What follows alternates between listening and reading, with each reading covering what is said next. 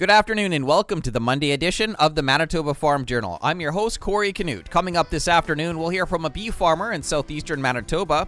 Also, we'll chat with the CEO of the Canadian Centre for Food Integrity. Up first in today's country comment, Manitoba Forage and Grassland Association Executive Director Duncan Morrison will stop by to talk about last week's Conservation Trust announcement. The latest farm news and market numbers all coming up over the next 60 minutes. The time now is 12 o'clock.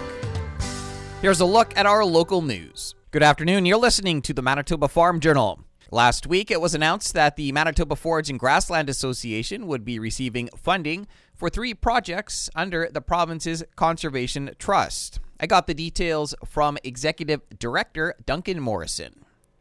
We are really pleased to that uh, Minister uh, Blaine Pedersen from Manitoba Agricultural Resource Development uh, and the province of Manitoba's Conservation Trust uh, uh officially announced three uh, MFGA projects, and we're just thrilled about them. Our projects are really quite producer focused, which is what we do. We're a producer led group, and uh, we think that uh, some of the, the projects that we were approved, all three of the projects we were approved on, are just going to uh, bear um, great results for for producers. Tell us a little bit about each of the projects. Yeah, for sure. Well, the first one um, that we put in for was through this is the soil health uh, category of the Conservation Trust. The Conservation Trust has a, a number of different categories, um, all centering around key conservation aspects. Soil health is kind of cool because, uh, as you well know or maybe aware, Manitoba Forage Grassland is very keen on regenerative agriculture. Uh, some of our board members are leading kind of the spearhead of uh, regenerative ag with others in the province. Um, so we're really excited about the soil health. It's a cover crop uh, uh, project that we're delivering with four uh, three of the three of the watersheds in western Manitoba, Central Assiniboine, Assiniboine West, and Souris River. So they're handling the producer recruitment, and I believe it's fully prescribed. And uh, so, yeah, it just represents many potential con- conservation benefits, uh, particularly around the soil health, and and especially in this situation, um, the project's very keen on keeping living roots in the ground for many as many days of sunlight as possible. Second one here had to do with uh, wildlife and habitat. Yeah, exactly, and that was with Ducks Unlimited Canada. Uh, Ken Gross out of uh, Ducks Unlimited is uh, uh, works with Charlotte Crawley and some of their other staff, and and they have a, a forage program that they uh, we kind of uh, repackaged and uh, um, are going to use the foundations for it. It's going to be uh, unique in a lot of uh, you know in a lot of ways. It's definitely more of a long term agreement with private landowners, um, but it targets both grain and cattle producers. So um, what we're hoping to do is to move, uh, restore um, 2,600 acres of grasslands and protect 400 acres of wetlands in in uh, in in watersheds that uh, that DU is also interested in. So it's just a good fit for us. Again, it gives a chance for producers to kind of maybe take a step back and look at other options um, on some of the lands that uh, that they're you know that might be uh, applicable to this type of uh, conservation work. And the last one here, uh, that's in the same category as well. Yeah, it's very close. It's uh, this one's led by, uh, or we're working very closely with Brooks White at Borderland Agriculture. Uh, it's a really good, uh, kind of a smaller project to scale, but at the same point, it's uh, it's on uh, Brooks's private land. So, um, and whereas the other, all the, the other two projects are mostly um, kind of, you know, uh, something that uh, they would look to grow a crop. Brooks is actually uh, uh, kind of altering or improving um, his own property. So uh, he's really keen on be acting, uh, having the project act as a natural buffer between annual crops and his riparian zones. And yeah, definitely it falls into the wildlife and watershed because with the grass, I mean, it's, it's can work towards uh, carbon drawdown, but it's also um, going to be seeded to perennial forage for wildlife, livestock, and pollinators. So there should also be, um, you know, over time we will, as it establishes, um, some definitely some um, type of uh, mitigation through uh, water, um, water movement, etc. Um, you know, it could act as a catchment, or it could also be a buffer. So it's a very exciting project. That was Duncan Morrison, Executive Director with the Manitoba Forage and Grassland Association. A look at what's happening in the markets this afternoon is coming up. Good afternoon, I'm Corey Canute. Some farmers have been seeing cutworms in the fields. John Gavloski is with Manitoba Agriculture. We are starting to see both dingy cutworm, redback cutworm, and even some glassy cutworm in some of the fields. Uh, the first two I mentioned, red-backed and dingy cutworm, they're quite generalists in the way they feed. They feed on a lot of different crops. Uh, they both feed above ground, so if you do have them, they're easy enough to kill with insecticides. Gavloski says flea beetles are also popping up in canola. And potato planting is nearing completion in Manitoba. Dan Sawatsky is manager of Keystone Potato Producers. On the process side, we are basically finished. It's uh, been a little later than normal this year because of the cold, wet conditions, but we are seeing the very first fields planted. We're seeing a wee bit of emergence starting. We are behind, uh, I, I, would put it uh, seven to ten days behind what we normally would be. Sawatsky says potato acres are down about 2,000 acres compared to last year due to market challenges created by COVID 19. That was a look at today's farm news. I'm Corey Canute.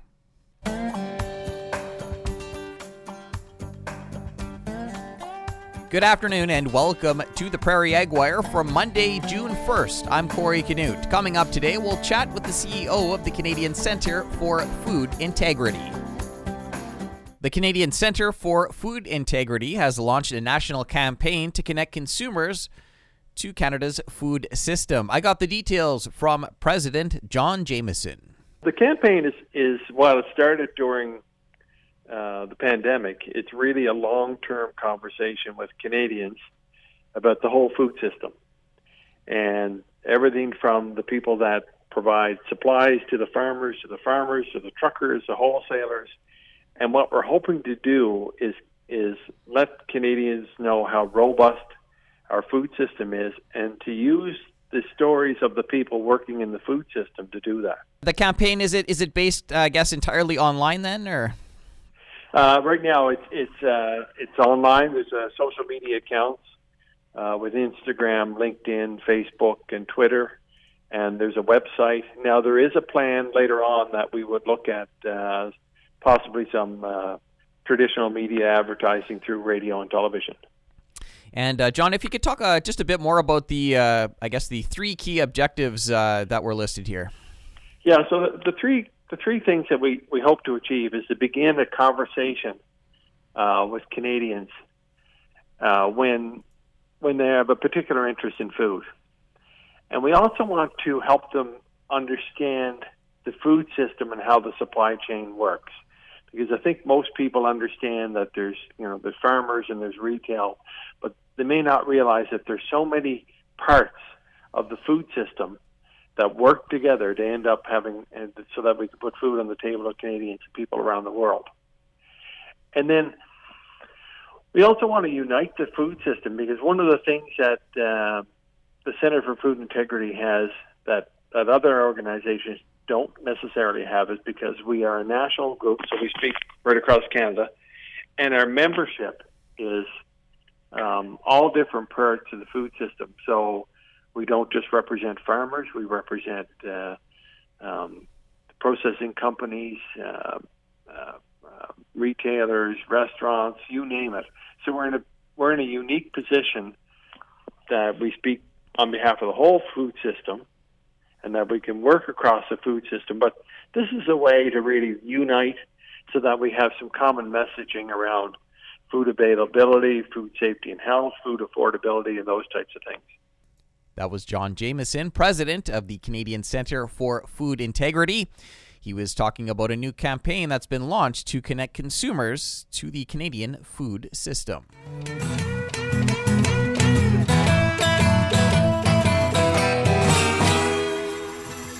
Saskatchewan is investing more than $8.3 million in water management infrastructure and programming. Glenda Lee Allen Vossler caught up to Greg Ottenbreit, the province's minister for the Water Security Agency. To begin with, set the stage for us. Talk to us uh, about these initiatives and really how important they are. You bet. Well, you know, uh, the Water Security Agency is uh, has been and continues to work with our agriculture community to to uh, help bo- boost our boost our economy in uh, in the province. We know that agriculture is, of course, our our foundation of economy in Saskatchewan. And uh, through this, uh, these funds we're talking about today are part of our stimulus package that uh, was released outside of our, our normal estimates that came out uh, earlier in the spring. So out of that $2 billion investment the Premier announced a, couple short weeks ago. A lot of these investments are, of course, important infrastructure investments for our province, for our economy, for agriculture, but also uh, not only to get people working again, but also to invest in important infrastructure projects that are going to serve us not in the short term, but for, for many years to come. So outside of the uh, the normal investments that we would have been making through WSA, you know, looking at expanding irrigation and supplying water for agriculture producers and making sure that's available for them. Uh, these uh, these few investments, it's 8.3 million dollars that'll be invested into six different water management projects. Uh, two and a half million dollars is more for, uh, I guess, the uh, the recreational side of things with uh, conveyance canal and pumping infrastructure at Pike Lake, which uh, many would know is just outside of Saskatoon. There's another two and a half million dollars for the installation of traveling screens to capture and remove aquatic weeds in the M1 canal, which is an important piece of agriculture infrastructure up in that area of the world. Uh, we know that uh, making sure that these canals are in good shape is very important, and in order to protect the wildlife or the fish life in uh, in the canal, we have to have these screens in place to protect them as we're clearing the weeds out of these certain areas. So that's an important piece of maintenance maintenance infrastructure for that uh, that project. There's a million and a half to advance agriculture water management projects that deal with excuse me that deal with issues such as erosion control. Uh, there's uh, $600,000 for rural municipalities, conservation and development area authorities, and watershed associations to clear natural channels of channels of debris and sedimentation and general overgrowth, which again is um, again maintaining those waterways that support our agriculture. Uh, there's a half million dollars to municipalities to conduct flood mapping to support long-term mitigation, and also 750,000 for upgrades to improved stop log handling systems for control structures at six different locations around the province. So that's kind of it in a, in a high level nutshell. Why did you look at these ones in particular? You know, these are important projects that uh, outside of uh, people would see it are, are larger, larger, larger areas, excuse me. Uh, but they're also projects that we can get out the door very quickly and get uh, get people working, get these uh, projects completed quickly, and get them uh, get them operating. And, and it's again also very important infrastructure maintenance that and investments that need to be done regardless. The uh, you know the, the, other things you've heard quite a bit in the news of lately uh, with the with the uh, Upper Qu'Appelle irrigation district and you know some of the work that's been looked at up in the the West Side irrigation district is things that we're continuing to look forward to uh, you know possibly advancing. We've uh, we've uh, committed to in our last growth plan an increase of at least 85,000 acres of irrigable land in the province and uh, we're looking at ways to to uh, definitely complete that to make sure we can fulfill that commitment, but also how we could go even farther to make sure we have you know more of that possible irrigable land in the province that will not only aid our agriculture producers in a larger area for many years to come, but also possibly uh, engage some of the value-added industries that might be looking at uh, different places to locate. So if we can, you know, advance our agriculture, increase our production, maybe get into some of the more the table crops that these value-added industries are looking at. Uh, you know, we know again that agriculture is our, our foundation of the economy in Saskatchewan. So we're looking at ways not only to diversify, but also to continue to strengthen the agriculture industry here in the province. I've been talking with Greg Ottenbreit. Greg is the minister responsible for the Water Security Agency. For Golden West, I'm Glendalee Allen Vossler. Thanks, Glendalee. That's it for the Prairie Ag Wire for today. If you have any questions or opinions to share, send them to us by email to the farm desk at goldenwestradio.com. On behalf of Glendalee Allen Vossler, I'm Corey Canute. Thanks for listening and have a great afternoon. The Prairie Ag Wire will return tomorrow on the Golden West Farm Network.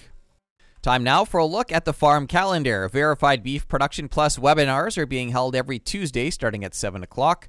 You can email verifiedbeefmanitoba at gmail.com. Keystone Agricultural Producers is partnering with the province to host a webinar entitled Cultivating Your Way to Burnout. The webinar takes place June 9th, starting at noon. The official Manitoba Hunter Safety Course is available online. This is endorsed by the province and Manitoba Wildlife Federation.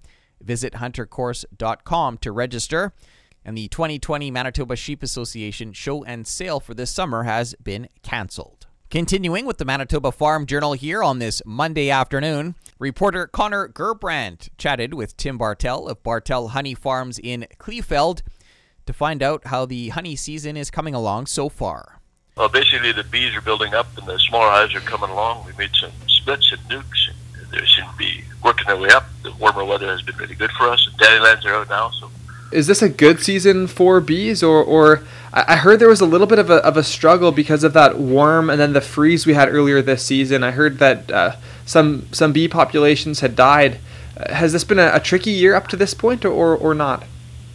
Not really. Quite normal, actually. You always have those some of those cold snaps, and we had some smaller hives that we call a chill brood, where the brood that the bees can't cover and keep warm gets cold and dies. But other than that, no, they they they warmed up right after that, and they stay coming along again. One of my friends' dads was trying to get into hobby beekeeping this year, and he said that there was right. there seemed to be a, a bee shortage. Uh, have you heard of that? The importing of bees got kind of shut down. Oh, because of the virus. Yeah. Ah, are so you guys affected? We brought, we, yeah, we brought in. We we usually import about twenty loads from New Zealand and Chile, and we probably brought. I think we brought in three out of the twenty. So how does that impact you guys? It impacts the guys who had ordered bees, obviously, who want them to recover from losses and stuff like that. But for us, it's just a, a financial. It takes a bit of a hit and strike. With only three three orders in rather than than twenty, is that going to significantly hit your uh, your honey production, or what does that look like for you? Not ours because we don't we don't bring them in for ourselves. We bring them in for people across Canada. Our bees are are wintered throughout the year, so so we just we just built from the stock that we've always had. So for well-established businesses like your own, this isn't really too big of a hit. But for uh, for people hoping to get started, this might have been a, a difficult season to do so. Yeah, a little more difficult, and for people who had a hard hit through the winter, like some of them reordered, uh, rebuilt by with packages, so they get hit a bit hard. And and yes, the guys who want to start up. Season's looking optimistic as you look into the future now, or, or what are your thoughts? It looks it's, it's, it's looking pretty good right now. The weather would we need this full weather to.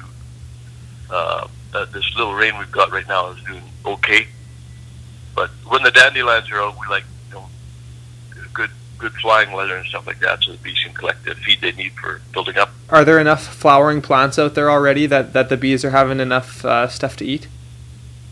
Oh yeah, we've got the blueberries, choke cherries, and uh, dandelions, and other hawthorns and caraganas and all that. Yeah, there's there's lots of bush flowers out there right now. That was Tim Bartel of Bartel Honey Farms in Kleefeld speaking with Golden West reporter Connor Gerbrandt. Another look at what's happening in the markets heading into the close is coming up in just a moment. Time now for another look at today's farm news. Manitoba's potato farmers are feeling the effects of COVID 19. Keystone Potato Producers Manager Dan Sawatsky says acres are down about 2,000 from last year. Certainly had a disruption in the marketplace with restaurants being shut down so business was very uncertain. Processors here, one in particular, did shut down their processing facilities, laid off a number of people. So that disruption ended up having growers hold on to their product longer. With that happening, uh, the potential for deterioration in the bins was greater. Sawatsky says on the process side, planting is basically finished with some of the crops starting to emerge. And flea beetles are starting to show up in canola. John Gavloski is with Manitoba Agriculture. The reports I've been getting on them vary. Some people saying they're moving in, they're feeding, but in some cases it's more concentrated around the edges, and people are just sort of keeping an eye on things. Uh, for the most part, the seed treatments are doing their job and uh, protecting the plants. And regardless, uh, even with the seed treatments, you do get some feeding because they have to take some bites to ingest the chemical. Gavloski says cutworms have also been spotted in some fields. I'll be back after this to wrap up today's program. We've come to the end of another Manitoba Farm Journal. I'm your host, Corey Canute. If you have any questions or comments, you can reach us by email the farm desk at goldenwestradio.com. Today's closing numbers with more in depth commentary on what's happening in the markets is coming up at 10 to 2 on the Markets Farm program. Thanks for listening and have a great afternoon. Hope you can join us back here tomorrow starting at 12 noon.